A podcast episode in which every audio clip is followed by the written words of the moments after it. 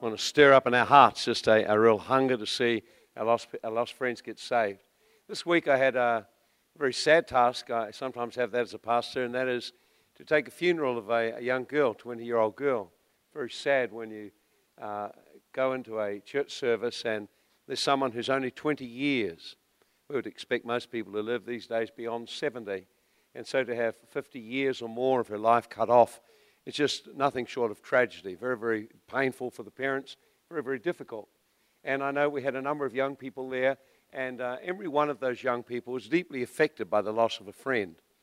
I think this kind of situation uh, happens over and over and over. We read in the paper of accidents, car accidents, motor vehicle accidents, young people dying, and, uh, and, and there's a, there are questions, many questions people have in their hearts about the reality of what happens after death.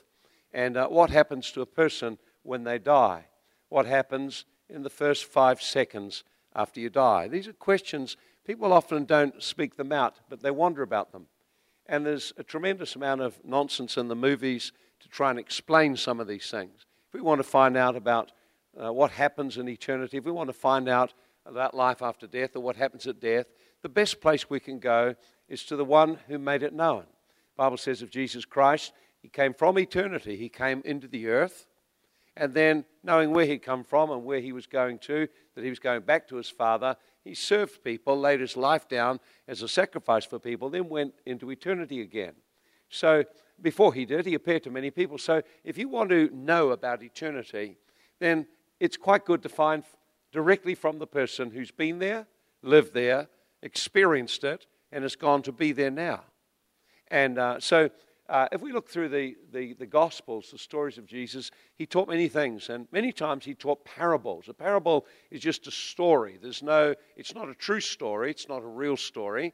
It's just a story to get interest, but in it there's a spiritual principle. But what I'm going to read to you is not a story.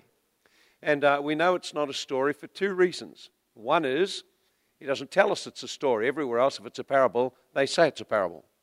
So it doesn't say this is a parable. And Jesus is talking directly to his followers who wants them to understand something. The second thing is there are two people who are mentioned in the story. They're mentioned by name. There's a third one who's not mentioned by name, and probably very well that we don't mention his name. But these are real people who once lived, who once lived on the same planet we do. They lived in another time. And these people are very real. And I want to just go through and read what Jesus had to say about these people. At times, Jesus it's almost like he rolled back eternity and gave people glimpses into it. So there are a number of ways that he did that. Sometimes with miracles. Miracles are manifestation of the eternal power of kingdom of heaven coming into the earth. Sometimes he did it through miracles. Sometimes he did it through confrontation of demons. And suddenly, for the first time, people become aware of an invisible spirit world. So when you look at Jesus' ministry, he made the spiritual tangible and real. And not only that, he taught about it. He taught uh, things about the eternal kingdom, he taught about things that would come. He made it very clear that he would not return until the gospel of the kingdom had been preached through every nation of the earth. And we still have a lot to do. But then he spoke one story that gives you a window into eternity. It's not a very pleasant window, it's not a very happy window, but Jesus had seen this. Jesus knew this, and Jesus could teach it like no one else could teach it. And so we're going to look in uh, Luke chapter 16. And uh, what I want to do is for you to just open your heart to look for a moment, not just at something in the Bible, but to look just glimpse into eternity to discover something you may not have been aware of before. And we want to ask the question what happens in the first five seconds after a person dies? One, two, three, four, five. There's some things happen in those five seconds when a person dies. I've been with people who've died. I've been with a number of people who died. And uh, it's, uh, uh, it's uh, an unusual experience. I remember being with an older woman. It was John Steele's mother. She was part of our church. She had cancer. And people used to go to her because she was dying of cancer and they would feel sorry for her. So they'd go to the house feeling sorry for her to visit her and they'd come away changed because in her heart was an absolute confidence of a reality of eternity, and she was totally at peace. when you'd go to her, she would talk and fill you with joy and fill you with peace. And she was extremely positive about what was about to happen to her. I remember I was with, uh, I was called up to the hospital another time. And uh, there was a particular family there, and I didn't know who they were. They weren't part of our church. I just asked them, I don't know how they even got my number. They rang me up, come up. So I go up there, and I go there. There's a family around, and this must have been a younger person, around about 30 ish, I suppose. And the moment I looked at her in the bed, I knew immediately she's going to die. She was in a coma, and but her, what, what stunned me was the contortion she was making. You could tell this was a person with no peace in their heart. You could tell this was a person who was tormented inside, who was troubled. It was all over the person's face. Even though they were out to it, it was all over her face, it was all over her body. And I looked at her and I said to the family, I believe this is her last night on earth. You need to prepare to let go. It was, uh, it was an incredible time. And uh, then I was with another lady, and uh, she was an old lady dying of cancer. She was in that particular room, which I don't like. And uh, she was there, and uh, I went and sat with her and talked with her. And she asked me this question What is it like when you die? And I shared with her a few things. And I said, Well, if you're a believer, and you are a believer, the Bible says, Precious in the eyes of the Lord is the death of his saints. In other words, it's an incredibly precious moment of time when someone who trusts Christ dies because then they see him face to face. The veil is moved. Suddenly, the one they've worshipped and loved and walked with all the years of their life, suddenly the veil is removed and they see him. And so I talked with her about that. And suddenly, now you've got to realize she was very weak. She was uh, dying of cancer, and there was very little life left in her. And suddenly, she sat up straight, bolt upright. And I was quite astonished that she did this because she looked so very, very weak and feeble. And she stood up and she looked and I could tell she was seeing something I couldn't see. I was quite interested, of course. I said, What are you seeing? And she said, That man over there. Can you see that man over there? I said, No, I wish I could, but I can't see him. I, can. I said, Tell me about him. What is he like? I said, I asked first of all, I don't know whether it's a devil or what it is, you know. But I just asked, I said, I said, Is he smiling? She said, He's smiling. And then she began to talk about his countenance and what he looked like. And she described, now she was almost like she was transfixed looking at something. And as she looked, she could see this person. I knew she could see the person. She could describe exactly where in the room he was standing. She described him. And uh, I said, It has to be the Lord Jesus, has to be Jesus Christ. And he's welcoming you, he's giving you a glimpse into what is about to come for you. And uh, sure enough, that very evening she died. But she died in tremendous peace the Savior she'd served and walked with all her life, now she saw a glimpse of him before she went into eternity to meet him. So they're just some stories of people. But this is something different. This is actually something Jesus taught. And so this is also a very real story. These are real people, and uh, two of them have names. The other one doesn't have a name. So we found it in Luke chapter 16, verse 19. And uh, Jesus is talking to his disciples, and uh, he's in the presence of the Pharisees. So the Pharisees, very rich, well, they, they coveted money. They lusted after all kinds of things. They were people who were religious, but there was no heart change. There was no love for people. So let's have a look and see what it is. And as we go through it, you will see for a moment a glimpse into eternity, and we'll be able to answer the question exactly how it is five seconds after a person dies. So here it is. There was a certain rich man who died, and he was clothed in purple and fine linen, and he fared or ate sumptuously every day. Now, this is the man, they don't tell you who he is. There's just a rich man, a man who is extremely wealthy. And uh, there are two things that char- three things that characterize him. One, he was very, very rich, very, very wealthy person. Second thing that characterized him was he bought the best of clothes. So he was out shopping, fine linen. So very, very expensive to buy fine linen. He went out and shopped for all the best of clothes. He had a great life because he had a lot of money. And not only that, he, he ate well. In other words, he had a great feasts every day, drank wine and ate well and had food laid out on the table like you've never seen before. He was very wealthy. Whatever he wanted, he could have. And so that's the rich man. Doesn't tell us who he is, but this is a real person. And we can tell, uh, not only from this story about this man living, can, we can actually tell you in just a few moments exactly what he's experiencing right now, 2,000 years after Jesus spoke this. We can see it and Jesus made it very clear. But there was also a certain beggar named Lazarus, full of sores, who was laid at his gate. So now Lazarus is described. Lazarus is a real person.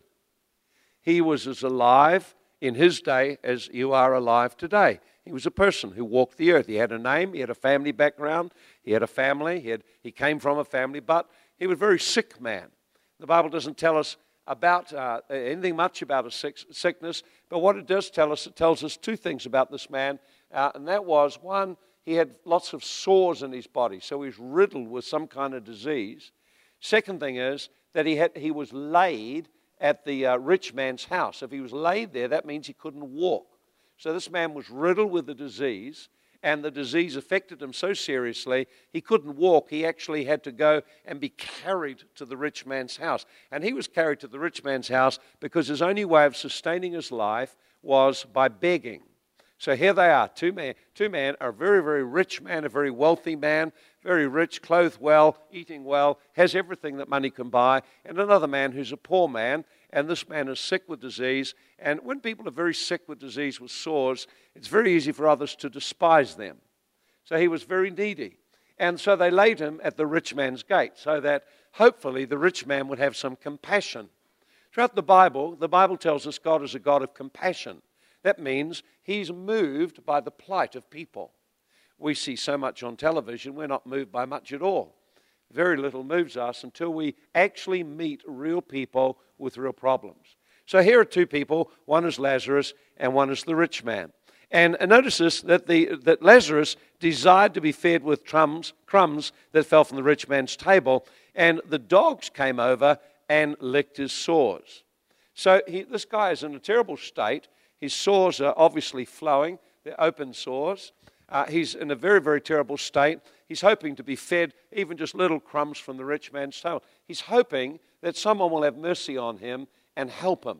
This man who had so much, he's looking to him and hoping that he will help him on the journey, that he'll provide him a little bit of food, a little bit of comfort, a little bit of help, something just a little to support him. He'd have even eaten the crumbs under the table, uh, like one of the dogs would, but the man wouldn't give him anything. And so that's the story. Two men and the issue is not the wealth they had. The issue is not about being rich and about being poor. The issue is about the state of the people's heart, the condition of their inner life. It's never about what we look like outside. God looks on the heart and sees what we're really like. And it says, so the rich man, what happens now? It says, uh, it so it was, the beggar died. And later on, we'll find the rich man died. So he probably died of his disease, died of what was, uh, what was uh, afflicting him. He died. Now, notice this he was carried by angels to Abraham's bosom. Just notice that for a moment.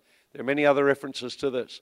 And then, but it says, the rich man also died and was buried. Now, notice it tells us the beggar doesn't say anything about his burial. He was so poor, I guess a few people who knew him picked him up and gathered him and made some poor grave and put him in there and just did the best they could. But there was no big fuss, there was no big funeral, no big celebration of his life or anything like that. But the rich man died and was buried. So he also died, probably prematurely. He thought he would live a long time. That's one of the things that happens to us. We all think we're going to live a long time, and we don't really know. You have no idea how long you live. You have no idea how long you're on this earth. You only have the life you're living and breathing today. And today is the day you make decisions. Today you live the life you have. You don't know what tomorrow holds. You don't know what the future holds. We all have our dreams, our hopes, our aspirations, but the reality is that many people at, the, at a very young age are cut off in their life by various kinds of tragedies. This is a reality. We see it in the paper all the time. So, this rich man assumed he would have a long life he assumed that his life would go on, and suddenly he was struck dead. So they had a big funeral for him because he's a very important man. But notice the difference immediately after death. It says for Lazarus, it names him. Lazarus had a relationship with God. We know he had a relationship with God and a faith in God because he ends up in the presence of God. You can't end up in the presence of God if you haven't come to know him while you're alive on earth.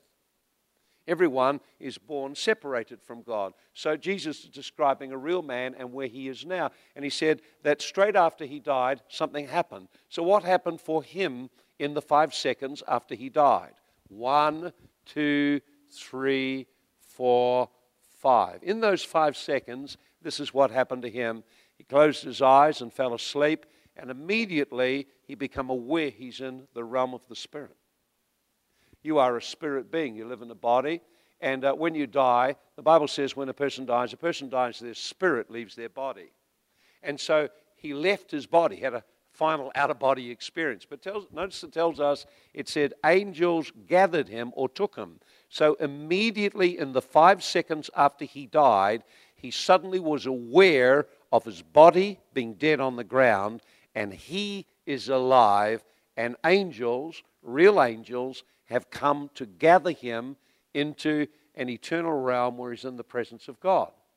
So, in the five seconds after he died, he suddenly wakes and is aware his body's on the ground. He is moving into eternity, and angels have come to gather him. In other words, he's a friend of God, and so God has brought angels to bring him into his presence. There are many scriptures in the Bible that tells us when people of God die, they are gathered into the presence of God. Gathered means someone meets them and walks or takes them on the journey into the presence of God. So you're a believer, in the moment, the first five seconds after you die, person who trusts Christ, you will suddenly become aware that your life as you knew it is over. You may become aware of your body and you're outside your body, but what you will become aware of is that there are angels waiting to greet you and to take you and usher you into eternity, into the presence of an Almighty God who loves you. There you will face your Creator, there you'll face Jesus Christ, and you will give account of your life, and your eternal destiny will be made very plain for you. Now, what about the rich man? So, rich man, it doesn't say anything about angels there. There's no mention of angels when the rich man died. So we can only conclude if Jesus did not mention angels for him, there were no angels met him. So what happened for him in the five seconds after he died? It says, and being in torments in hell. There are a number of scriptures. There's an interesting one in uh, somewhere. uh, there's an interesting one uh, in Job 27, verse 19 to 22, and it talks about the rich man coming before the king of terrors. Now, you've got to understand this. He assumed he was going to live a long life. It was a shock to him to die early. It's always a shock for people to die early. So this man died, and the moment he died, he suddenly become aware that he's now no longer in his body, but there are no angels waiting to meet him. In fact, actually, the opposite. He is ushered immediately into an eternity separated by God. It doesn't tell us who took him there, but it says in other places in the Bible, he shall stand before the King of Terrors. It's not a very nice sounding name, is it? The King of Terrors. And so it says, notice about this man, it says, he being in torments in Hades lifted up his eyes and saw Abraham afar off and Lazarus in his bosom.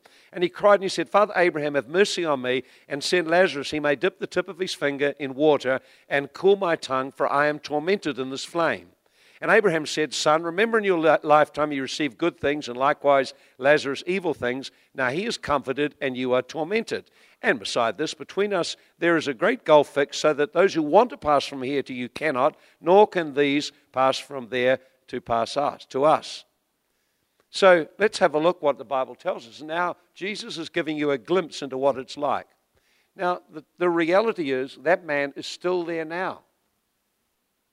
That man is still there now.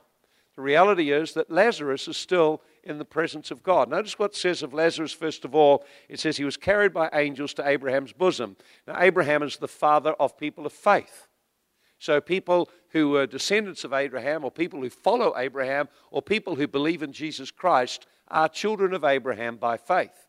Now, to be in the person's bosom, they, they understood what that meant. In, in the uh, Eastern times, they would lie down uh, to eat their meal. And so, to have a particularly close, intimate relationship with someone, you put their head against your, their bosom, against their chest. Uh, John the Apostle uh, leant his, uh, uh his head on Jesus' bosom. He had a close relationship. So, what it's saying is that uh, this uh, man Lazarus is deeply loved by Abraham, recognized by Abraham, has a very close relationship with Abraham, the father of faith, and is wonderfully happy in eternity. That was, that was what happened to him. But what about the other man? Now, there are two things that you can tell. And th- these are the interesting things. So there'll be a lot of people who are your friends, they've got no idea. I've been to some funerals and I heard the weirdest things weirdest songs, the weirdest kind of statements about they've just become a star and they're looking down on us now. This is total nonsense. Or they're just floating around and they're watching over us. Again, this is not true. It, it comes out of the mind and imagination of people who don't know the reality. Here is the reality. Now, this is a reality for any person you know who doesn't know Christ. Jesus said, You must be born again. If you want to enter the kingdom of heaven, you must be born from above. It requires an encounter with God to change you on the inside. Now, young people, I want you to think about this. You live and walk every day in the presence of people who are spiritually dead and this is their eternity should they have an accident next weekend. Should they go drinking to get rid of the pain that they feel in their heart, and a car goes out of control, and before you know it, there's two or three young people killed. This, which you're going to read now, is the reality for them. It's not just some sort of story. You know, the movies try to make these things and portray them and make them look in certain ways, but Jesus describes reality. So I want to show you two things about this. Number one, I want to describe for you the person himself. Because, in case you wonder what it'll be like for me, all that happens is you lose your body, but you are still very alive. Death does not mean you don't exist anymore. Death is just you're separated from your body, separated from the people, uh, separated from this earth, separated from loved ones. So, the ones who are grieving are the loved ones. If you're a Christian, for you to go into eternity is great joy and great release. In fact, many people who uh, had experiences of going into eternity and encountering Jesus never wanted to come back. But they came back because Jesus assigned them to come back. Now, so what about the, the, this man here? Now, it says, notice these things. I'm just going to look at it very carefully. He was in torments. He had eyes. He could see. He could recognize Abraham and Lazarus. He recognized them. Notice he cries out, he's got a voice. He's crying for mercy. He's wanting, he talks about Lazarus dipping the tip of his finger in water and cooling his tongue, for I'm tormented in this flame. So here's the thing that you notice about the man himself the man himself has eyes, he has a tongue, he has fingers, he has feelings, he has emotions, and he has memories. So in hell, this man is totally conscious he can recognize Abraham, who he's never met. So, in the realm of uh, eternity, you're able to recognize people you've never met. You know them immediately. You notice he's got memories. He recognizes immediately who Lazarus is, which tells us that in his lifetime he knew exactly who Lazarus is and what his, what his condition was. But he ignored it completely. No heart, no compassion, no mercy. Quite self indulgent. So, what, what else it tells us? Very clearly, there are fingers, there's tongue, there's, and about, notice what it says he was in torments. Terrible, terrible, terrible torments. It was his tongue that was tormented, and it described that it was uh, food, and lust for food was his issue. So he says, I'm tormented in this flame. So notice now he's got these tremendous issues. Here he is, he exists. So when you die, you won't just cease to exist. You'll just walk out of your body, and someone who could see you would know exactly who you were a person from eternity. You'll walk immediately into eternity. You'll have fingers and you'll have eyes and you'll have nose and you'll have all the features that a human being would have, except not a physical body, just a spirit body and your memories. Everything you remember, every experience you had, you'll take it with you. Now, notice also about the place. Now, so the people struggle with this thing of a real hell. But there is a real heaven and there is a real hell. You could probably search out the internet and you'd find stories, testimonies of people who went to heaven, also people who went to hell. Those who went to hell, it's extremely frightening, terrifying experience for them. Uh, there was a, uh, uh, uh, uh we had um, some CDs a little while ago, Mary K. Baxter, I think it was, and she had these visions where she was taken into hell and she was almost in trauma for days afterwards. It took her a long time to come out of it, and then she's become a most powerful witness. And she described the scenes of the people she saw, who she saw, what she saw. It's a most gripping thing. I tell you, one of the most motivating things when you see it. But let's have a look at this place called hell. Firstly, you notice he was in hell. He was in, in, a real place. It is a real place. There is a spiritual place, a place in the spirit realm that, that is called hell. Notice it's a real place, and it's a place of torment, place of tremendous pain. Notice it says talking about the flame. So there's obviously flames of fire in that place. Notice in that place in hell there's memory. You can remember your life on the earth. Notice also that uh, you know uh, a number of things. You notice that he's able to recognize. There's, a, there's an unquenchable fire, Jesus said in Mark 9. He said, In that place, there is a fire that burns and it can never be put out. There's a corruption takes place, can never, never, never, never be stopped. In other words, it's a place of immense pain and torment and uh, uh, of all kinds. Part of the torment is flame, part of the torment is some kind of things that consume you, but you're never fully consumed. But part of the torment is you remember your life on earth and you remember the opportunities you had. You remember people on earth who've known Christ and you're aware of them in eternity. You're also aware that there's no possibility that you can ever escape this place. This is the most horrendous thing. Most of us in a place of pain or a place of difficulty, and the thing that comforts us is it won't be too much longer. You go to the dentist, well, it's very painful, but it's going to be over in an hour. But not so this place. This man is still there. He's going to be there for all eternity. And so notice Abraham said, notice some other things. Abraham said, Son, remember in your lifetime. So he's got memory. Remembered in his lifetime all the good things. And he said, Now he is comforted and you are tormented. And, and it, there's a justice in this. When we go to heaven, we're comforted. We experience the comfort, the love of God. If a person goes to hell, they experience torment. They've left God out of their life, and now there's torment that goes on forever. Notice he said there's a great gulf fixed between, the, uh, between those who want to pass from here to you, they cannot, and those who come, uh, those uh, from here pass to us. So notice he's saying there's a, there, it's impossible once you're in that place to shift from one to the other. He said, even if someone here saw a loved one and wanted to go, they could not. And even if you wanted to come and change your realm, you cannot. He said it's fixed. It's fixed by God. So, people, one of the torments for people in hell is they're aware of those who went ahead who have actually died in faith. It's a horrendous thing. And notice this uh, as we go down. It says, He says, Now I beg you, I beg you, Father, that you would send Lazarus to my father's house, for I have five brothers, and he may testify to them lest they come to this place of torment. So notice now, he calls it a place of torment. He actually describes it. This is Jesus telling us about a real person. This is not some story. This is actually a reality, an eternal reality. Well, tell me something motivational. Tell me something to get me excited. Tell me something to get me wound up. No, no, no, no. We're telling you about eternal reality. There are two eternal realities. One is a reality in heaven, and the other is a reality in hell and tormented. And that's what Jesus came. He never told us what the name of the man was, and I'm glad he never did. It's impossible for us to know who goes into that place. Only God can decide because only God is the judge. That's why it doesn't tell us at all who that person was. But we know he came from a big family, a family of six, and they were probably a wealthy family because he has great concern for his brothers. So isn't it interesting? In hell, he remembers his family, and his only thing is, boy, they're in trouble if they come here. He wants something to be done. And uh, you notice what uh, Abraham said to him? Well, have Moses and the prophets, let them hear him. He said, No, if one goes to them from the dead, then they will repent. Now, notice this. He is aware that the reason he is in that place is because of his self centered life and failure to repent.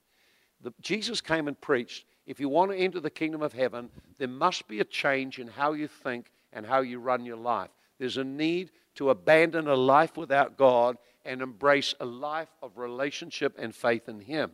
So this man knew the reason he was there was lack of repentance. There was no opportunity for him to repent. And his concern is this he remembers his friends, he remembers his family, he remembers his brothers. And his memory of his brothers, I don't want them to come here. Can you, can you tell them?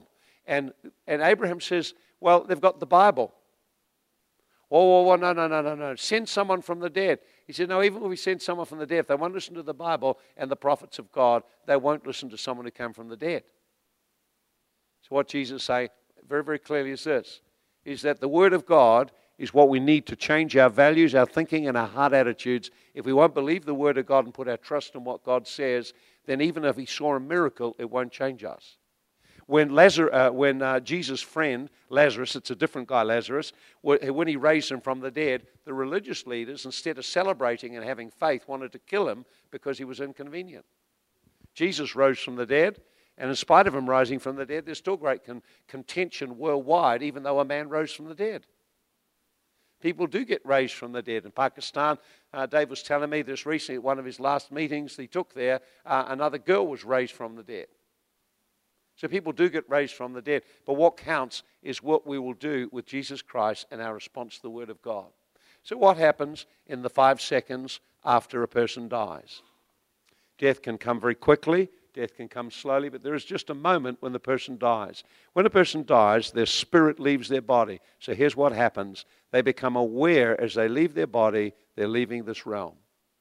If a person has faith in Christ, they become immediately fixed upon the presence of angels in white, dazzling garment with a great smile on their face, coming to greet them and welcome them as a person of faith and bring them to where they belong, an eternity in the kingdom of heaven forever and ever and ever. They are ushered into the presence of Jesus Christ. They're ushered into a realm of joy, of peace, of tremendous uh, beauty, uh, of, of beauty that you can't even possibly imagine, of, uh, of colors and of life that is just beyond what we could know here.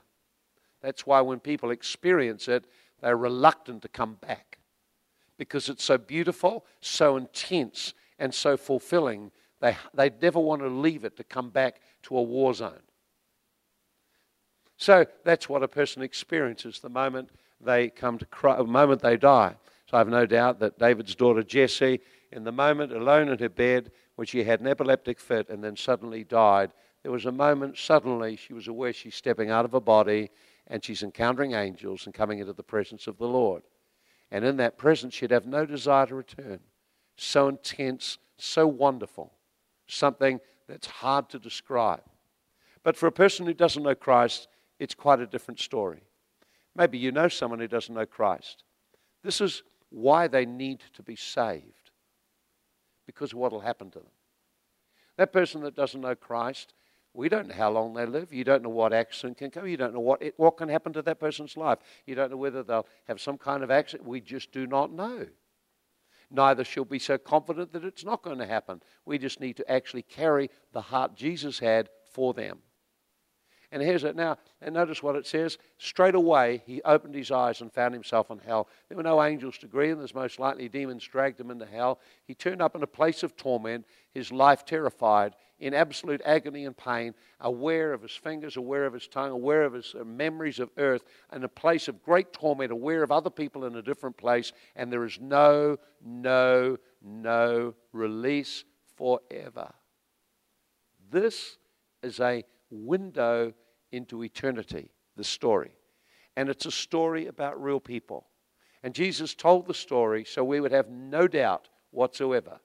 He knew that there would come a day when people would question whether there's an eternity, question whether there's life after death, and so he came, he came to make it very, very plain. So people today have two eternal destinations one in the presence of Almighty God, one in the presence of torment forever. Only God can make the decision who is who. But what he has done is this. The Bible says in Mark chapter, Matthew chapter 9, it says, Jesus looked on the harvest field. He looked on multitudes of people and he felt deeply moved with compassion. Why? Because he saw into eternity and he saw their condition. And his heart was moved. Remember the problem with the rich man. The problem with the rich man was not his wealth. The problem with the rich man was his heart. He actually had no heart of compassion for people.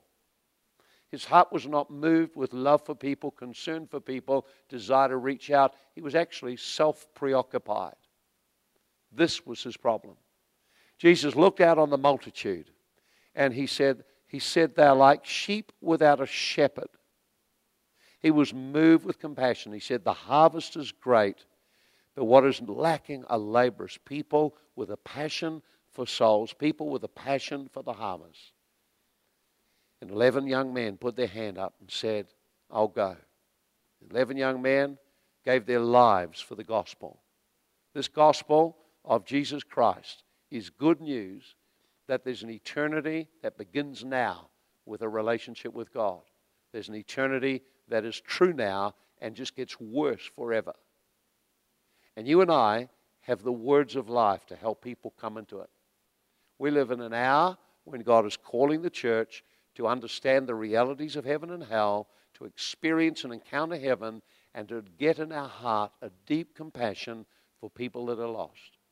Not to go and harangue them with words, but to understand the gospel is the power of God to salvation to every person who believes. I've had great joy to speak the gospel and watch people weep as God touched their life and they came to Christ. To feel and see the joy and the peace come into their life. Young people, God has a mission for you.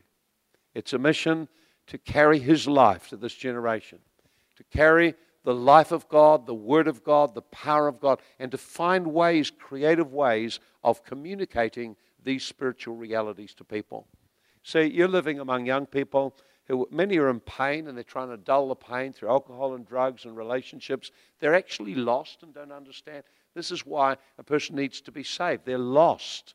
They can't find their way. It's the nature of sheep. If a sheep is lost, it cannot find its way home. It needs someone to go and say, This is the way. Jesus said, People are like sheep. If you ever had anything to do with sheep, go and ask Barry. Barry knows about sheep. They just, once they're lost, they're lost. They can't find their way anywhere. They're just lost. They need someone to go, and you are the person to go. You are the person to carry the love of God. You're the person to bring a message of hope. I remember when someone first reached out to me, and it wasn't what they said, because I was pretty resistant, but it was what I saw in their eyes as they spoke their concern for me, and I knew, I knew I was in trouble. It wasn't the words they said, I can't remember what they said, but the look in this person's eyes of concern and compassion for me made me aware something was deeply wrong inside me and I needed help. I could see in the person's eyes a compassion and love of Jesus Christ, and it deeply disturbed me because I knew I had something wrong inside. And I think the very next time I went to a church meeting, I looked around for the first time, I saw they had something that I was lacking and I needed to be saved. Just close your eyes right now. Just have the musicians come up and just put something gentle on just for the moment. I really just feel tonight that God is wanting to awaken in our heart just a desire for the lost, a desire to reach to people if you've got a Bible, go back into Luke 16 and just meditate on it. If you've got a computer, go look on the internet. You'll probably find some things on YouTube, a little bit about it. Get testimonies of people who were there, who've been to this place, who've seen its reality, and ask God to fill your heart with a deep love for people who are lost. When you see the young people in your classroom or the people around you in your neighborhood, begin to look at them quite differently. As you look at them, this is what you look for. As you look at people, even I did this for a little while when I first came to the city. Just began to walk down the streets and praying quietly in tongues and looking into the eyes of people, looking into an eternal being. And my heart was moved for the city as I saw how lost people were. It sort of shows in the eyes the deadness, the dullness. You see the vacancy. There's no joy, no vibrancy, no life. They need a Savior. What were you saved from? You were saved from the power of sin with all its torments, the separation it brings, an eternity without Christ, an eternity in that place of torment that that rich man is in right now. He would wish that someone could come from the dead and appear in front of you right now. But Abraham said, No, even that won't change things. They have the Word of God. If they won't believe that, then even someone turning up and appearing to them won't make the difference. So tonight, you have had the Word of God. You have heard the very words of Jesus. We put them on the screen and read them out. There is no mistaking. There are two possible destinations and one decision to make. What will I do with Jesus Christ?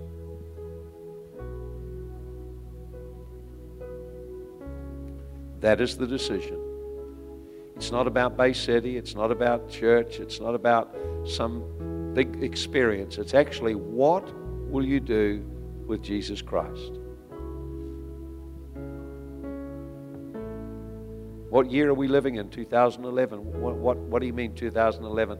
It's 2011 years since Jesus Christ came. What will you do with this person? I just sense God wants to put into people's heart a fresh passion for souls, a fresh concern for the lost. And if that's you tonight, why don't you just come and just lift your hands to the Lord or kneel down in front of Him? Say, God, put a deep burden in my heart.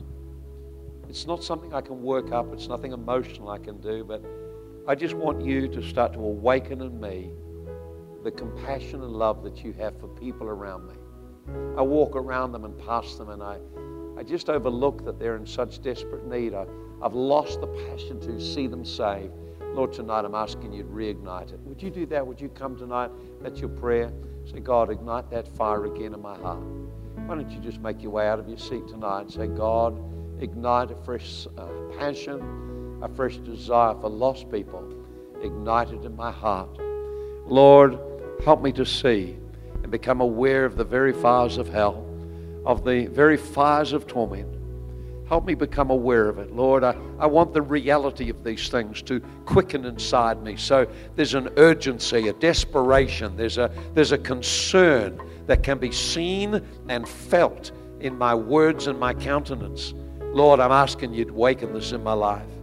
Go on, don't be afraid to come if that's you. If you have no heart for the lost or no concern for them, it'd be good to just say, God, I don't know why I feel no concern. Awaken in me concern. Awaken it, Lord. That's right, as we just lift our hands to the Lord right now. Just begin to worship Him. Lord, Holy Spirit, I can't make this happen, but I'm asking for you to come. I'm asking, Lord, that through vision, through revelation, you would awaken the hearts of people tonight to the eternal realities of heaven and hell, whether it be by vision, whether it be by dream, whether it be by an encounter in this next few days, a week, or whenever. I'm asking, Lord, that the reality of eternity would come alive for every person that's standing here today.